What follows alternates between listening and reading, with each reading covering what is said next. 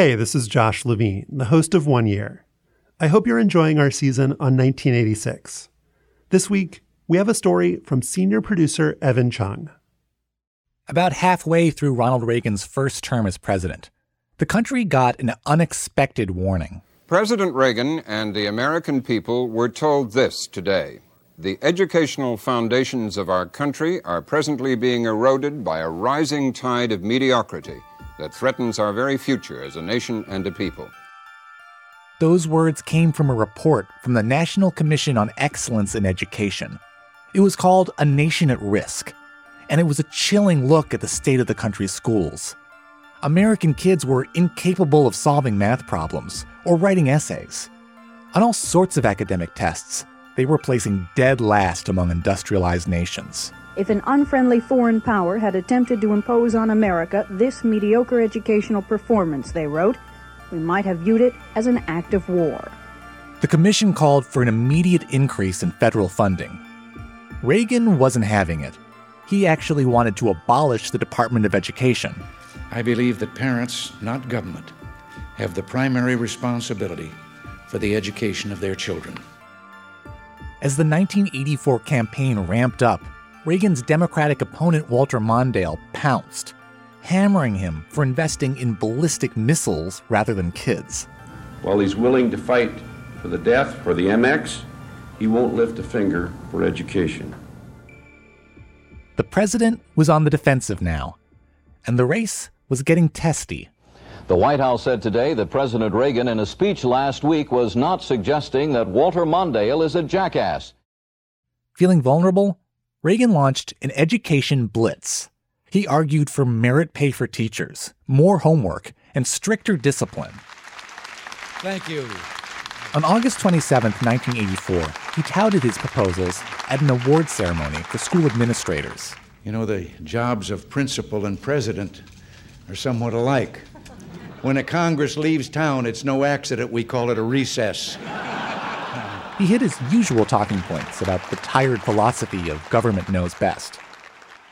But then, 15 minutes in, he dropped the boldest proposal of the campaign. It's long been a goal of our space shuttle, the program to someday carry citizen passengers into space.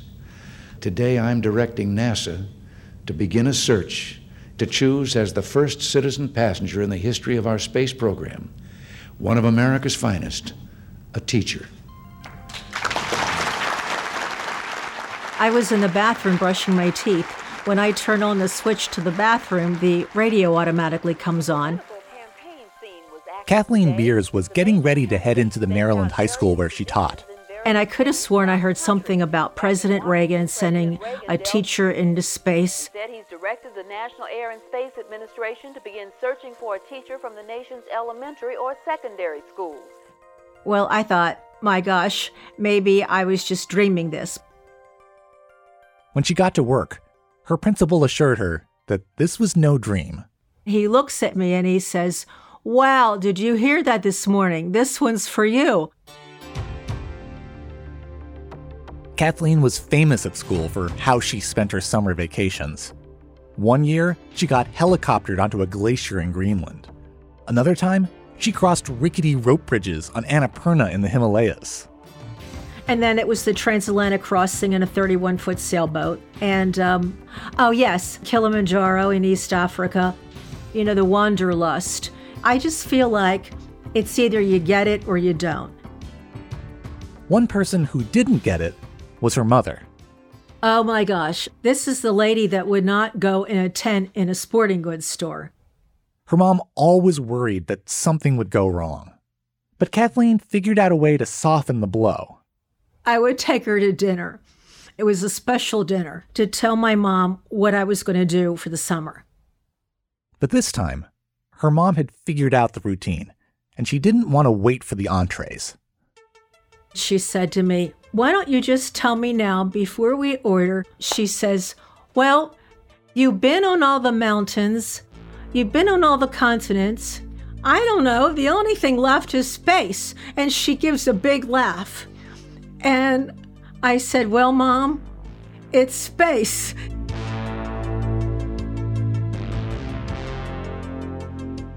Kathleen and tens of thousands of other teachers across America were competing. But only one would win the prize a seat aboard the Space Shuttle Challenger. A flight into space for an ordinary citizen. It's not a dream anymore, it's going to happen. Some classrooms may never be the same. I didn't care how I got there, I just wanted to go into space. I would go to Mars today if I could. You do have to realize you're sitting on this incredible machine, but it's a dangerous adventure.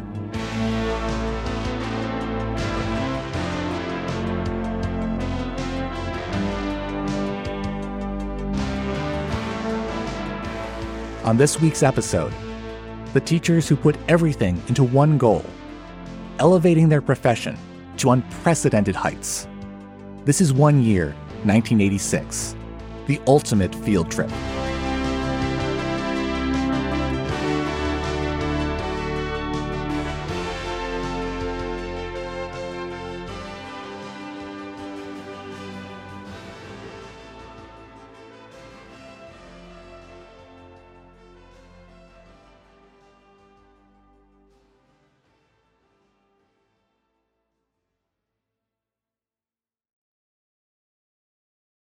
This episode is brought to you by La Quinta by Wyndham.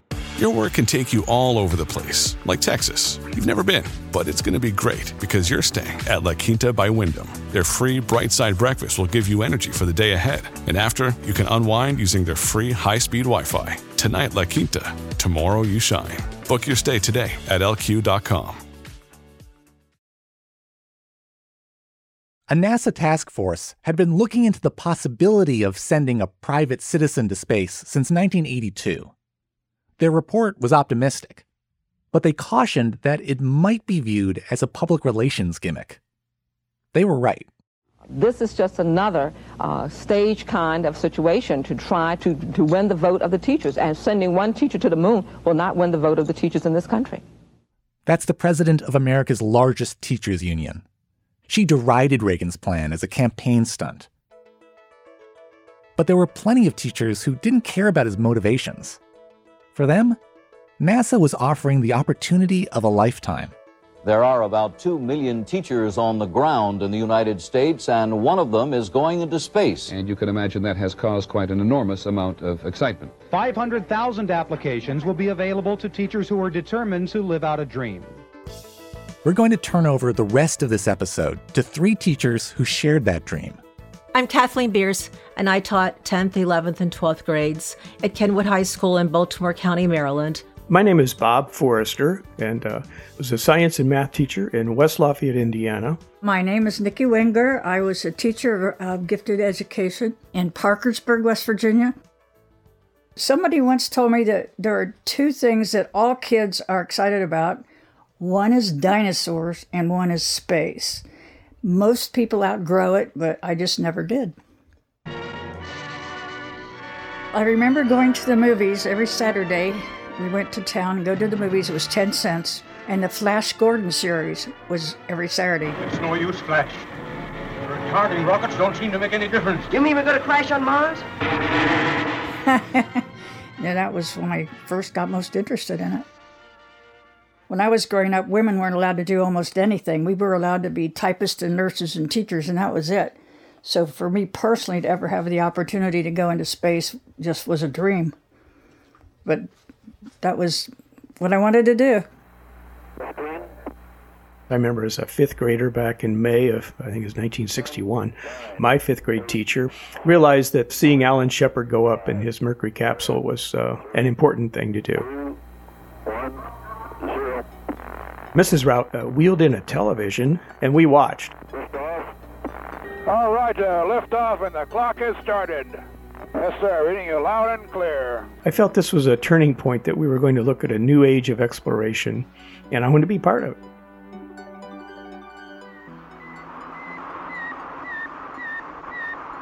When I was, what, nine years old or so, you know, the Russians launched Sputnik. It's a report from man's farthest frontier, the first man made satellite as it passed over New York earlier today.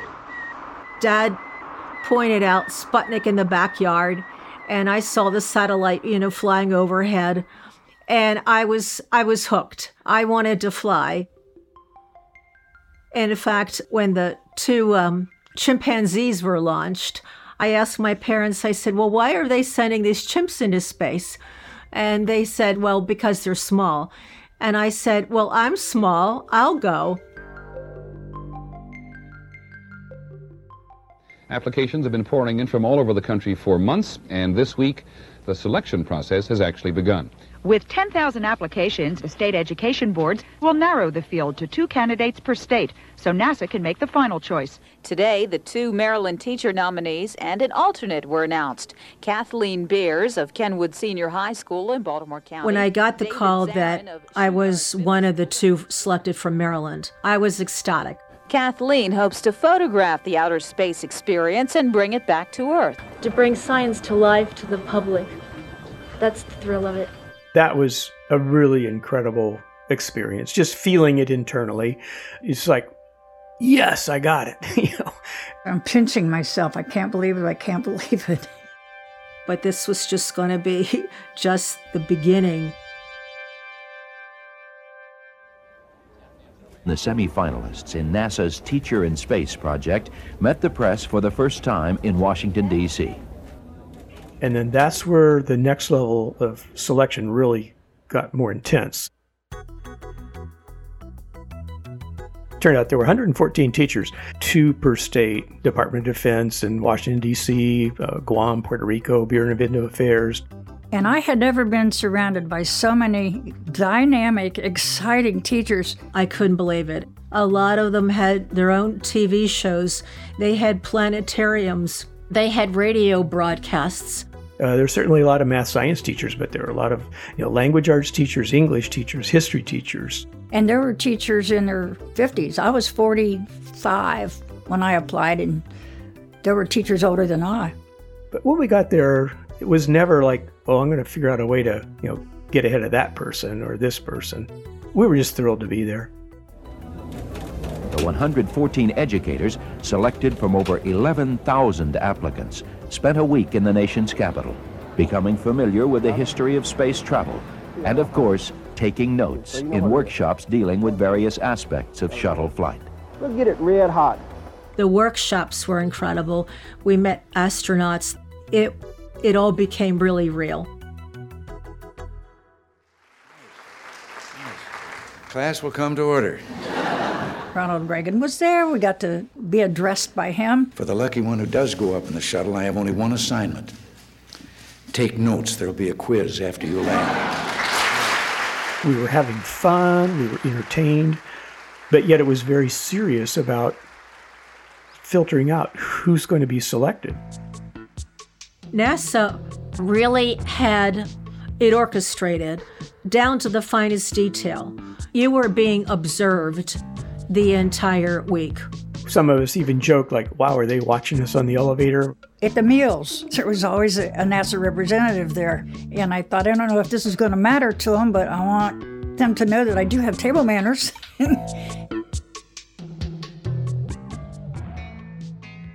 and then the big night, drum roll, was the judges' reception. And every one of us had different interviewers.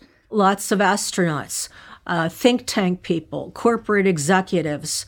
But one of the ones that was kind of questionable at first was Pam Dawber. You know, I still can't get over this. I'm sitting here having breakfast with a being from another planet. What a coincidence. So am I. Pam played opposite of Robin Williams in the Mork and Mindy sitcom. I think some of us had this quick feeling like, well, why is Pam Dawber here? And I asked her, I said, why do you think they selected you to be a judge? She said, because she went from unknown to stardom overnight. And that's the way I think NASA saw us, that we were going to reach stardom in a blink of an eye. And Pam's role was to share, you can't go back. This will change your life forever. You have to be prepared for that. Do you still want to do that? But I remember telling her that I thought that everything I had done in my life so far had prepared me for this and I was ready. The end of the week was kind of sad. You had been with these people almost 24 7 for the entire week, and you felt like, you know, my gosh, you're probably never going to see them again. So they, they named us as Teacher in Space ambassadors. We all were given large duffel bags of equipment to take back to our schools. And that's when they said, now 10 of you will get a call once you get home. We will personally give you a phone call and tell you that you're one of the 10 finalists. And if we weren't called, we would know we weren't one of the 10. So everybody went home nervously, bated breath, the whole experience.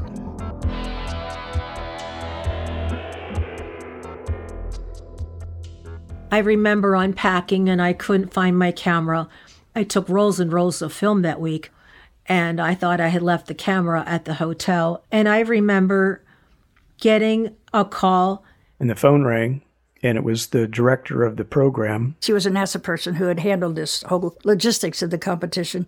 And she goes, uh, Hi, Bob. Uh, we know why I'm calling. Well, do you know why I'm calling? And I said, Yes. I said, You've got my camera.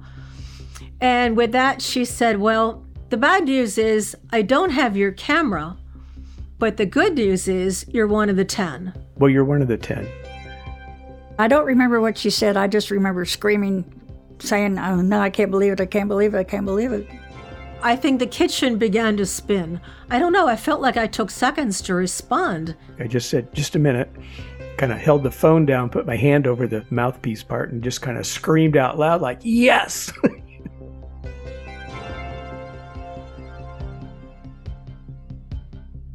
Well, I will tell you something that not many people know. My brother had given to me this little statue of the shuttle attached to the solid rockets in the whole little system. It was about eh, eight inches tall, metal. And I remember dropping and breaking it. And when that happened, I just had this whole shiver that went through me and at that point in time, I thought, do I really want to do this? And then I thought, well, now you're being silly. Let's take a quick break.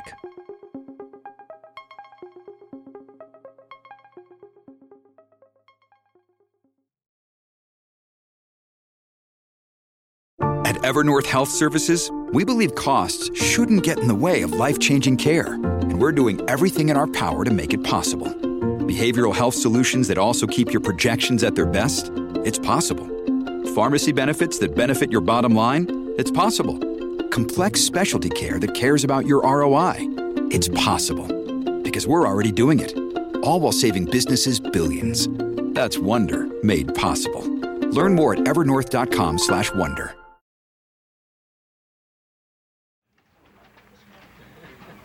Good morning, ladies and gentlemen.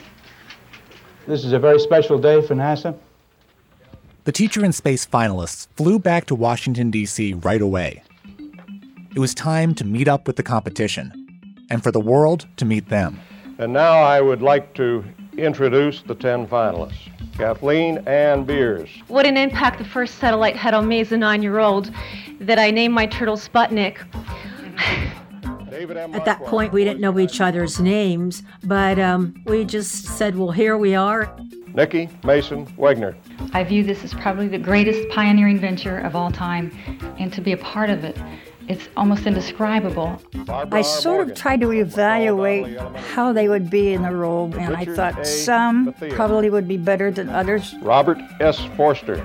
Why is it important that we go up in space? How can we use that not only as a new frontier, but a new economy, a new place that we can mine some new solutions to old problems. Peggy J. And I think that's when we were looking at each other like, hmm, I wonder which one of it's going to be.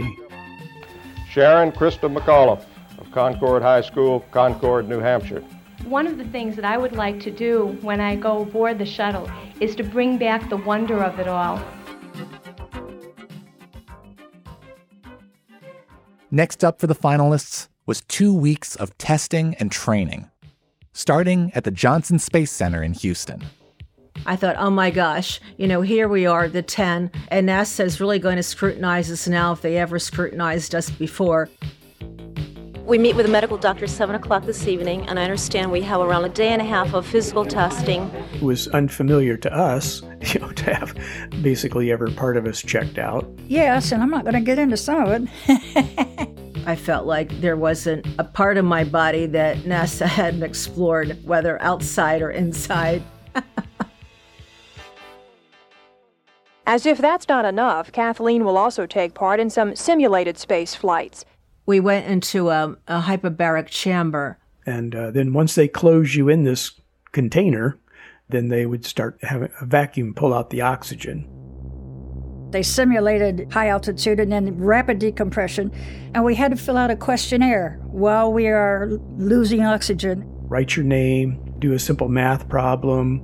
So when it was my turn, I remember thinking, "This is there's nothing to this. This is so easy," and I'm answering all these questions, and they're so simple and they're so easy. So we put our masks back on, and I still have the paper that I filled out. It's total gibberish.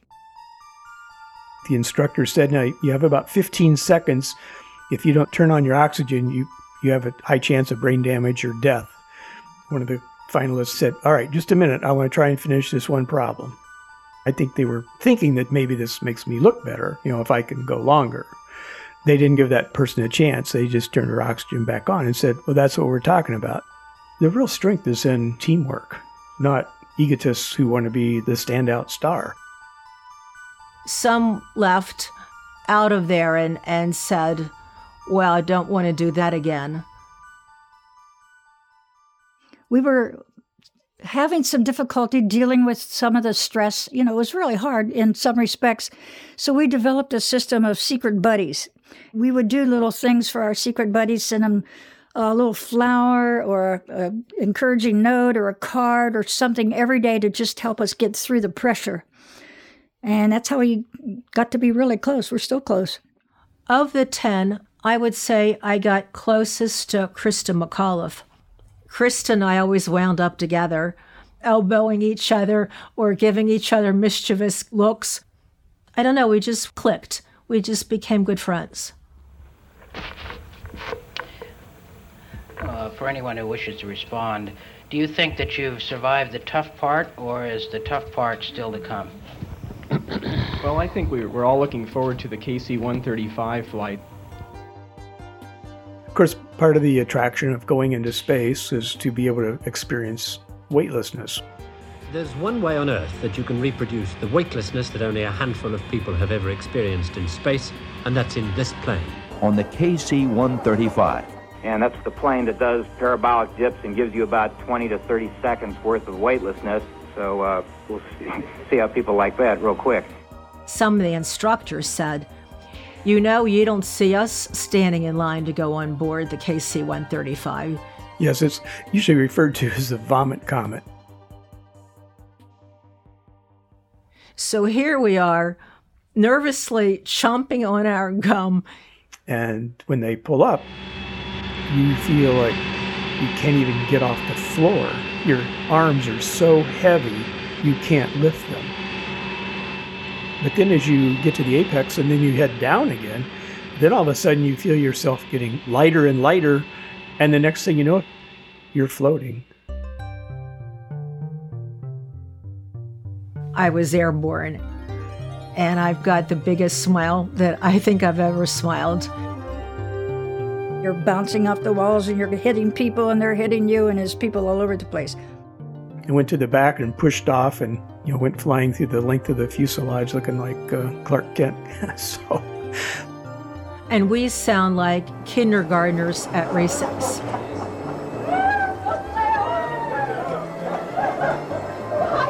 We're screaming, we're yelling, we're, we're having so much fun. Oh, you just don't want it to end.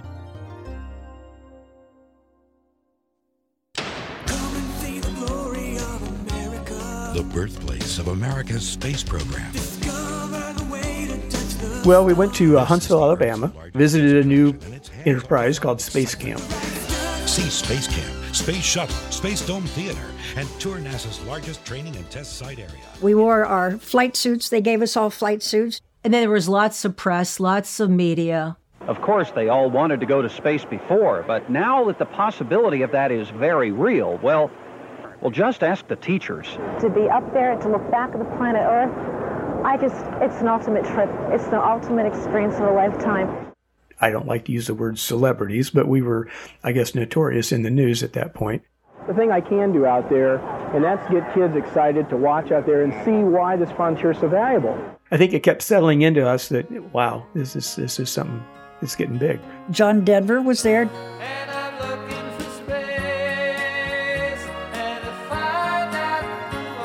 John Denver always wanted to travel in space. Music was his number one love, and number two was space. I guess they should have had the first musician in space. but he was with us for part of that day. And of course, we're thrilled to death. He gave us all his private phone number. He said, Anytime I can do anything for you, you just give me a call. He was just great. One of the last items on our agenda at space camp was to experience the gravity and the centrifuge. This was a giant rotating cylinder. The floor drops away, and because you're going so fast, you'll hang on to the sides, you stick there. And we were accompanied by some space camp counselors. They were engineering students. They all wore these red flight suits, and they would stand on the hand rests for more thrill. And I remember uh, one particular engineering student was really kind and he said, Is this too tight? And I said, No, you can make it tighter. I don't want to be going anywhere. And so we were all strapped in, ready to go. It was dark in there, and you spin around slowly. And we spun around, you know, faster. All of a sudden, there was a loud boom I heard a thump, thump, thump, and somebody shrieked. He went over, he went over. All of a sudden, the speed decreased. The lights came on. And I looked up, and oh my God, the poor young engineer in the red flight suit that was so concerned about strapping me in correctly had catapulted out through the dome and onto the floor and what this student had done had used his knees to sort of, with his back against the wall of this rotating chamber, had kind of climbed up. And when he got to the top, his enough of his body got over the rim that it threw him off and just got, I, I don't know, and killed him.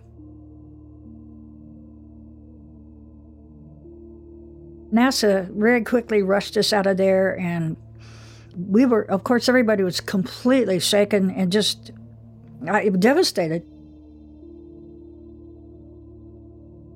The person thrown into the ride's machinery was named Gregory Todd Walker. He was a 20 year old student at Auburn University, working a summer job at Space Camp. His death in July 1985 got a few paragraphs in the local newspapers, but otherwise wasn't written about that summer. None of the articles mentioned that the teacher and space candidates were there.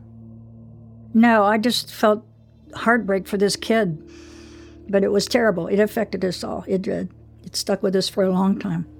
Yeah, that was a, a, a dark moment uh, on our trip. you know, it's, it's, there's some life and death things that happen here. After the shocking death in Huntsville, the Teacher in Space finalists flew to Washington, D.C. for their final interviews. Soon, NASA would decide which teacher got to fly aboard the Challenger. The toughest test for the teachers is yet to come. Not weightlessness, but waiting. The decision is expected July the 19th. We're all realizing it's come down to this. I think we all thought it was just up for grabs.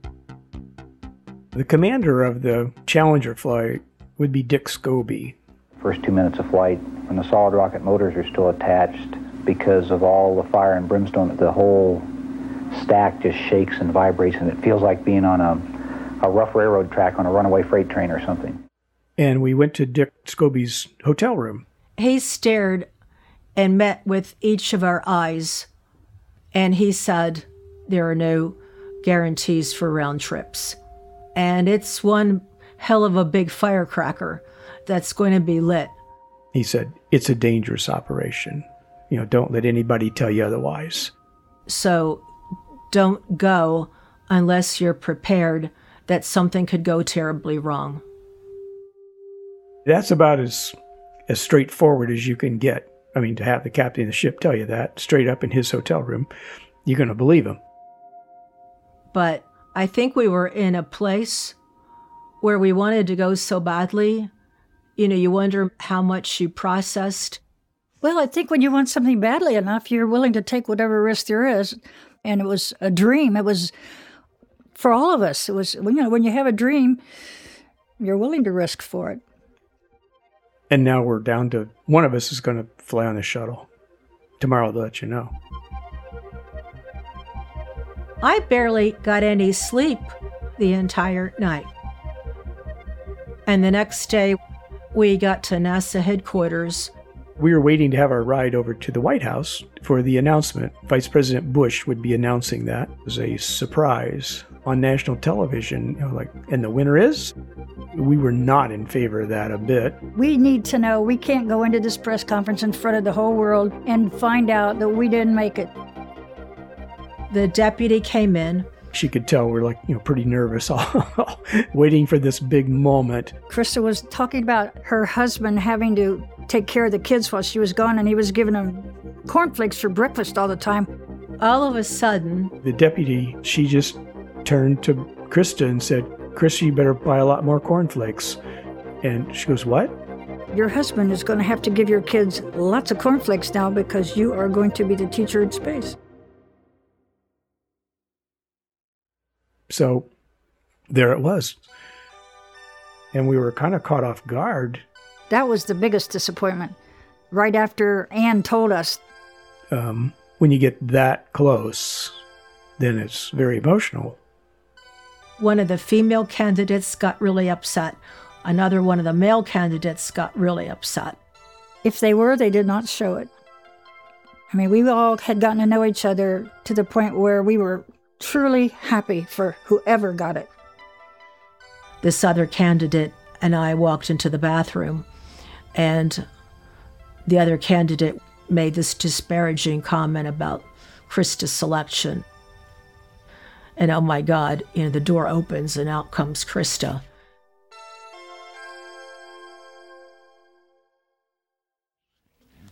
Kind sir.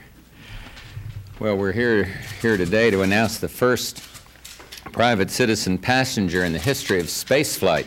But then we head over to the White House. And let me say, I thought I was a world traveler, uh, but this uh, tops anything I've tried.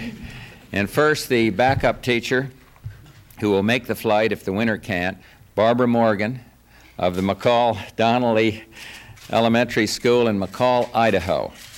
Congratulations. And we have a little. Of course, we uh, already knew it was Christa, but nobody said anything. You know, we, we were trying to present an image of, oh, they're going to announce somebody. I hope it's me still.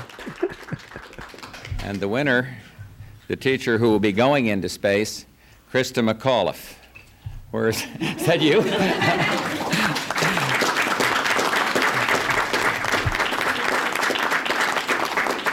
Christa teaches in Concord High School in Concord, New Hampshire. She teaches high school uh, social studies. She plans to keep a journal of her experiences in space. Well, I'm personally looking forward to uh, reading that journal someday. Good luck, Christa. God bless all of you. Thank you very much for coming. And you too get one of these. Uh?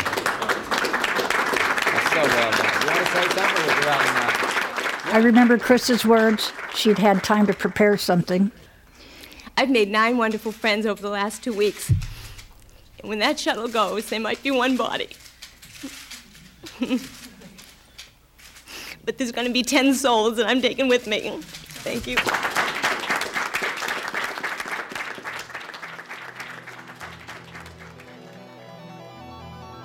We'll be back in a minute.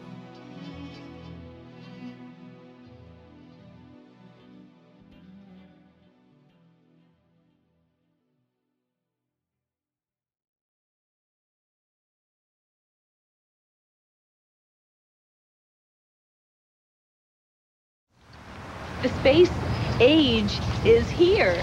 My emphasis is going to be look what's out there. This is your world. I mean, let's get prepared for it and to get teachers excited about that future. Christa McAuliffe had been a teacher for more than a decade.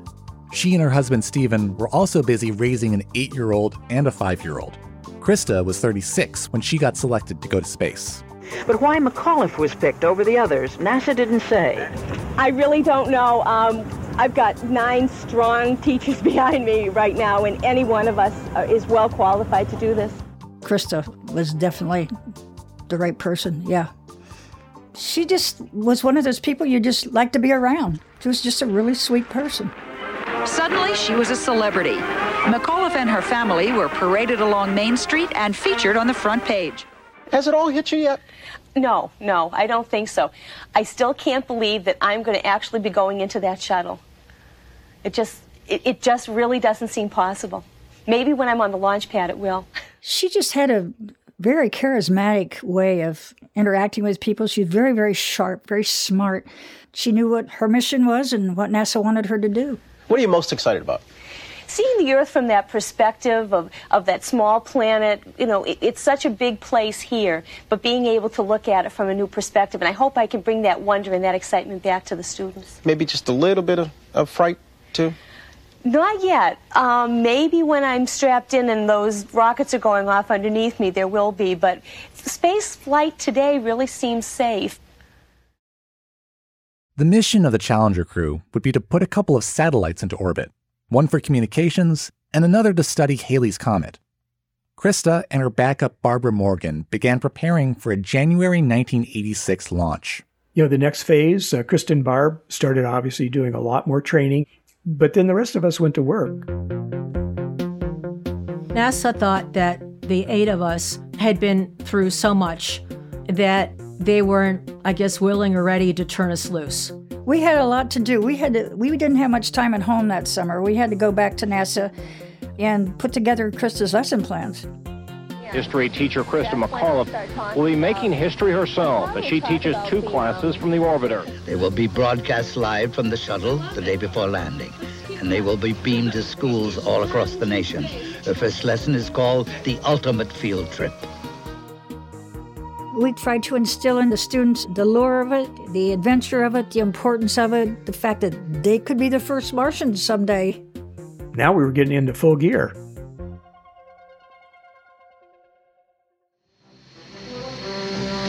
The months and weeks of training and waiting have now shrunk to days and hours. The Challenger stands poised on launch pad 39B as mission 51L nears liftoff.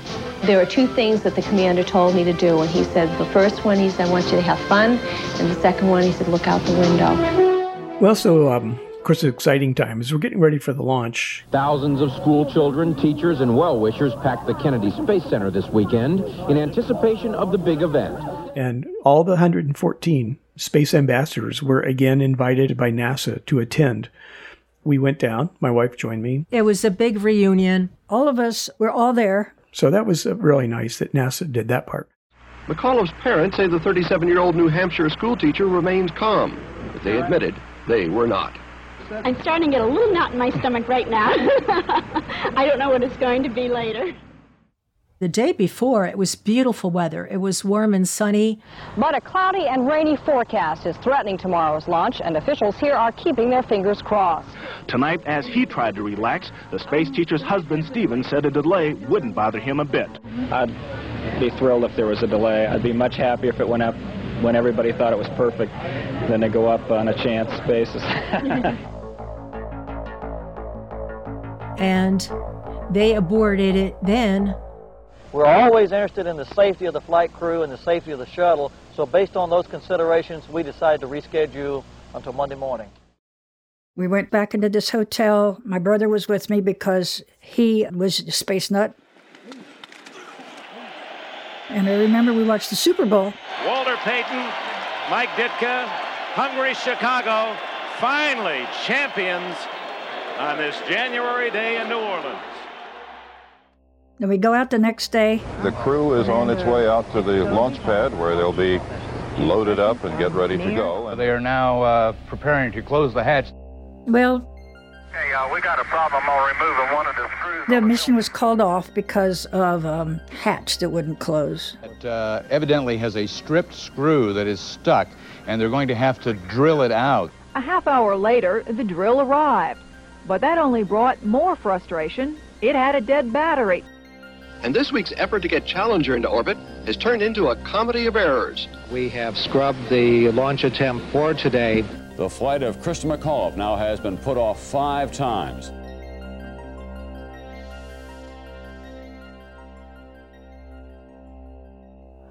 That night, a group of us went to the IHOP just for coffee and dessert. And we all had on all the shuttle memorabilia. We all had our Christa pins on and all of that. And the waitress was really funny and engaging, laughing with us and coming back and forth. And so she said, You girls have all these pins on you. What's going on at NASA now? And we said, Oh, our friend Christa, she's going to be the first teacher in space. You know, haven't you heard?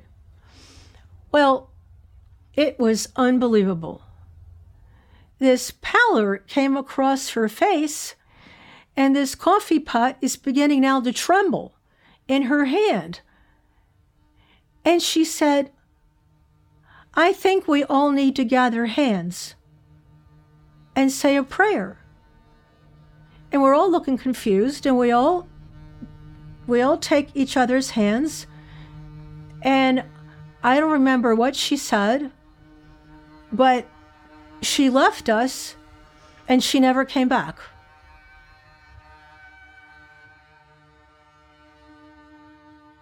It was our understanding that it would really be about a three to five day delay. So we flew back home. I had a lot of things to do back home. I was trying to get up a, one of those large old satellite dishes going at my school so the kids could watch live. I was working with the dealer and we were at his office because they have a dish set up in their, their sales showroom. And his um, mother worked in the office, elderly lady, and she said, uh, Well, they're launching that thing. What the country's space agency has learned in recent weeks is that this is a difficult general time of year to try and launch a space shuttle. And I, I said, oh no, I said that's probably a, a video because they really they have to they'll have to get it ready for the launch. That's going to take several days. That's why I'm back home. She goes, well, they're counting down right now.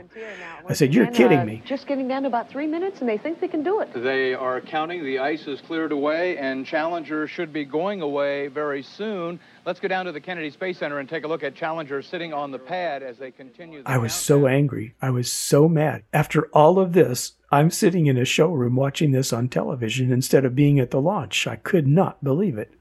Our hotel was in Orlando, so traveled from Orlando to Kennedy. And we had the bleachers. We were three miles, I think it was, from the launch site. And it was freezing cold. Oh, it was so cold. I'm so glad I had a trench coat. And they were showing pictures on TV of the icicles dripping off the superstructure. All of America is watching and waiting, and uh, the children in New Hampshire are hoping that Christa McAuliffe goes this time. They watched yesterday, and it didn't happen. I'll be real psyched when it goes up, though. I wish it'd go up. I want to see it. And so we're standing there, we're in the VIP site. And in fact, I had just talked to Christa's parents, and they said, Oh my gosh, we've heard so much about you from Christa. And I said, You know, this is the ultimate expedition. Everything pales in comparison to what your daughter is going to do now. And all of a sudden, T minus 21 seconds, and the solid uh, rocket booster engine gimbal now underway. T minus 15 seconds. Christa's finally going to get to go on her ultimate field trip. T minus 10, 9, 8. We do the seven, countdown and we six, watch it.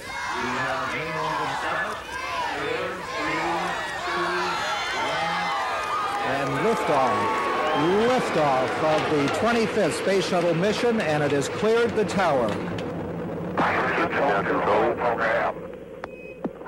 And when it when it launched, we're all in the stands. We're going, "Go, Christa, go!" You know, hey, Christa, give me a C, give me an H. And across from me, hundreds of school kids jumping up and down and cheering as this space shuttle takes off with teacher Christa McAuliffe on board.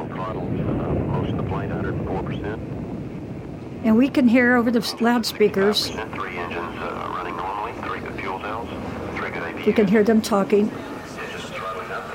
Go at throttle up.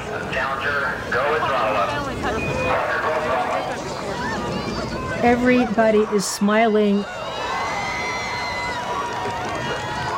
And then we see it. What's happened? Vic, did something strange happen then?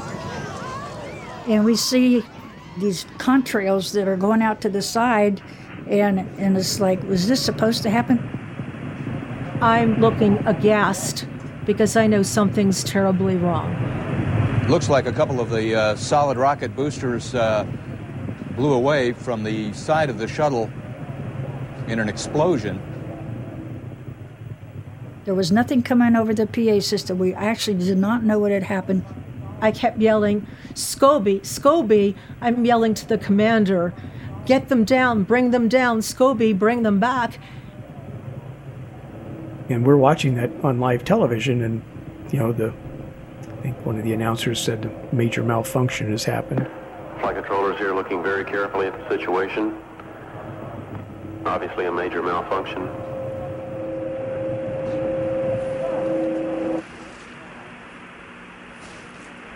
It was dead silence. Nobody understood. I was with Christa's parents. They were right behind me. And it was uh, everybody's looking on speechless, just not able to say or do anything.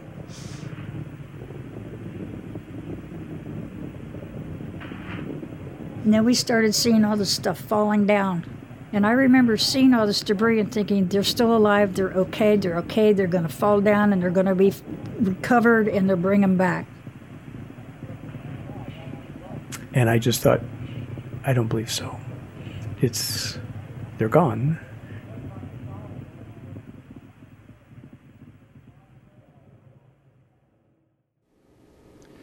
Ladies and gentlemen, I'd planned to speak to you tonight to report on the State of the Union. But the events of earlier today have led me to change those plans. Today is a day for mourning and remembering. We mourn seven heroes Michael Smith, Dick Scobie, Judith Resnik, Ronald McNair, Ellison Onizuka, Gregory Jarvis, and Christa McAuliffe. We mourn their loss as a nation together. And I want to say something to the school children of America who were watching the live coverage of the shuttle's takeoff. I know it's hard to understand, but sometimes painful things like this happen. It's all part of the process of exploration and discovery. The future doesn't belong to the faint hearted, it belongs to the brave.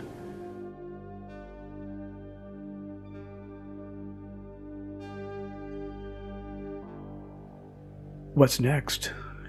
What do I need to do next? I knew I had to call my mother.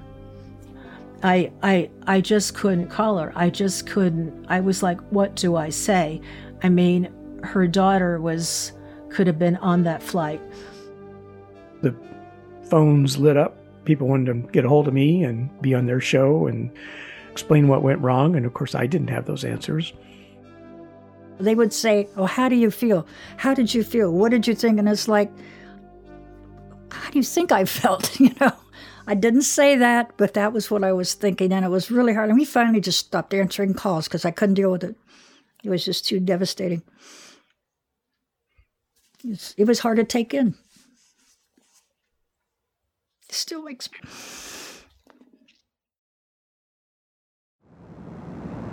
And here in Texas, thousands of people have come in person to a memorial service.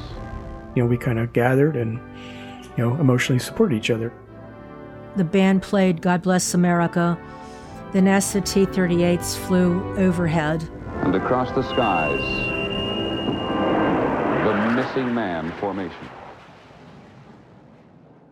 From the highs, highs, highs of the July to the low lows in January. So it was just a bad time. People would say to my mom, Weren't you happy that Kathleen wasn't on the shuttle. Mom's same reaction was, Yes, yes, my prayers were answered. And I said, What is this that you tell everybody? Your, your prayers were answered. She said, Oh, I remember how much she wanted to fly. But I just prayed to God every night that He could take you, but He had to bring you back. Well, you know, a lot of people ask me that. Many times they would say, Aren't you glad that wasn't you? First thing through your mind isn't, I'm glad that wasn't me. Uh, it's like, I lost my friends. And there were times, I know you don't believe this, that I said to myself, I wish it had been me because I didn't have little kids at home. My kids were grown and gone. They didn't need me anymore. And she had these little kids still. And they needed her. Her kids needed her. It just seemed so unfair. Even if I had known it was going to happen, I don't know that I would have backed out. I just don't know. It's official today. NASA is scrubbing the next three civilian shuttle flights, all three put off indefinitely because of the Challenger tragedy. This is the end of the space program. I actually thought that too. This is the end of the space program. But I think it was important that we showed that you can't let a tragedy or an accident stop things, that you have to still move forward and you still have to try. She knew the importance of it, and it would have been letting her down if the program had ended and if those of us who really wanted to go decided we didn't want to go because of what happened to her. It would have been a dis- dishonor disrespect to her memory to give it up. And I just felt like for her, we had to continue. For all of them that died. Oh, I definitely still wanted to go into space. I was I was ready and willing. I would have gone that next week. Yeah, we all kind of looked at it that way. Well, we would have all gone. One of the things that NASA did by keeping all of us on for the nine of us for another year was to send us around to promote the importance of sending humanity into space. It's still important to challenge kids. It's still important for the future to have math science and, you know, trying to find solutions to old problems. And that was still our goal. Investigators eventually found the cause of the Challenger disaster. A seal on a rocket booster had failed in the freezing temperatures, causing a fuel tank to ignite. NASA spent two and a half years developing new safety systems before space shuttle launches finally resumed. Minus 10, 9, 8. On August 8, 2007, two decades after the Challenger, the Space Shuttle Endeavour launched from the Kennedy Space Center. Zero and liftoff of Space Shuttle Endeavour, expanding the International Space Station while creating a classroom in space. On board was Christa McAuliffe's backup, Barbara Morgan, not as a teacher in space, but as a fully trained astronaut. She was dedicated more than the rest of us. She stuck with NASA for, oh gosh, what did it take? 20 years? Barbara Morgan seated down on the middeck, Morgan racing toward space on the wings of a legacy. She was a much more private person than Christa, but a sweetheart. Well, she was my secret buddy. It's great being up here. It, it, takes a little getting used to. All of yesterday, I felt like I was upside down the whole time. You know, that was kind of our goal was that one of us would fly, and so finally, you know, Barb would have her chance. And it was such a feeling of jubilation. I mean, it was like, okay, we're back. We're back. And we are. They ended the teacher in space program, but they started the educator astronaut program. And so there have been quite a few teachers now who have left their classroom and they now work for NASA and they are trained as astronauts. So the teacher in space program had a big impact. Looking at the world as, as a unit, the people I'm sure who went to the moon because they were able to see the whole world as this globe came back with a much better perspective of why we all should work together. Christa was just a genuine person. I think of her not in terms of the accident, but in terms of her life and how much fun she was and how dedicated and she was a good mother, a good wife, a good friend. I just would have liked to have known her a lot longer than I did. Because we are pretty fragile when you look at the whole universe. Um, so maybe as more and more people get out and get that perspective, things are going to change.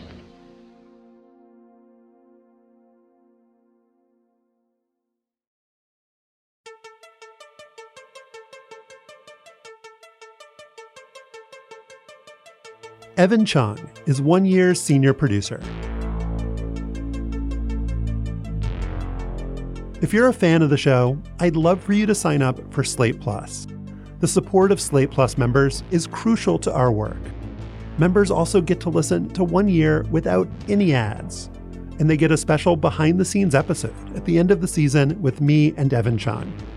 If you sign up now, you can get the first three months of your membership for just $15. To get that deal, go to slate.com slash one year plus to join Slate Plus today. That's slate.com slash one year plus. Next time on One Year 1986. Rumors about Al Capone's buried treasure transfix America. What secrets will Geraldo Rivera's live excavation reveal? We didn't know what we were going to find. We didn't know if we were going to find bodies. We didn't know if we were going to find tunnels. We didn't know if we were going to find riches. What's in there, ladies and gentlemen?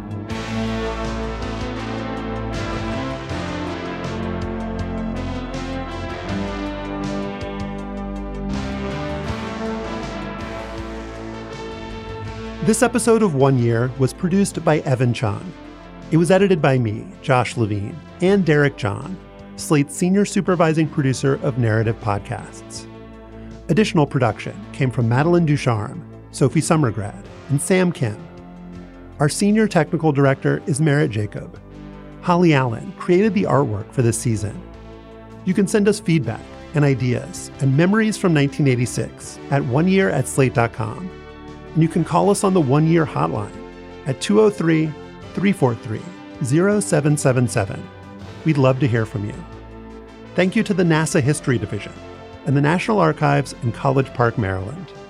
And special thanks to Nikki Wenger, Bob Foerster, Kathleen Beres, Hilary Fry, Christina Cauterucci, Sol Worthen, Bill Carey, Katie Rayford, Ben Richmond, Caitlin Schneider, Cleo Levin, Seth Brown, Rachel Strong, and Alicia Montgomery, Slate's VP of Audio. Thanks for listening. We'll be back next week with more from 1986.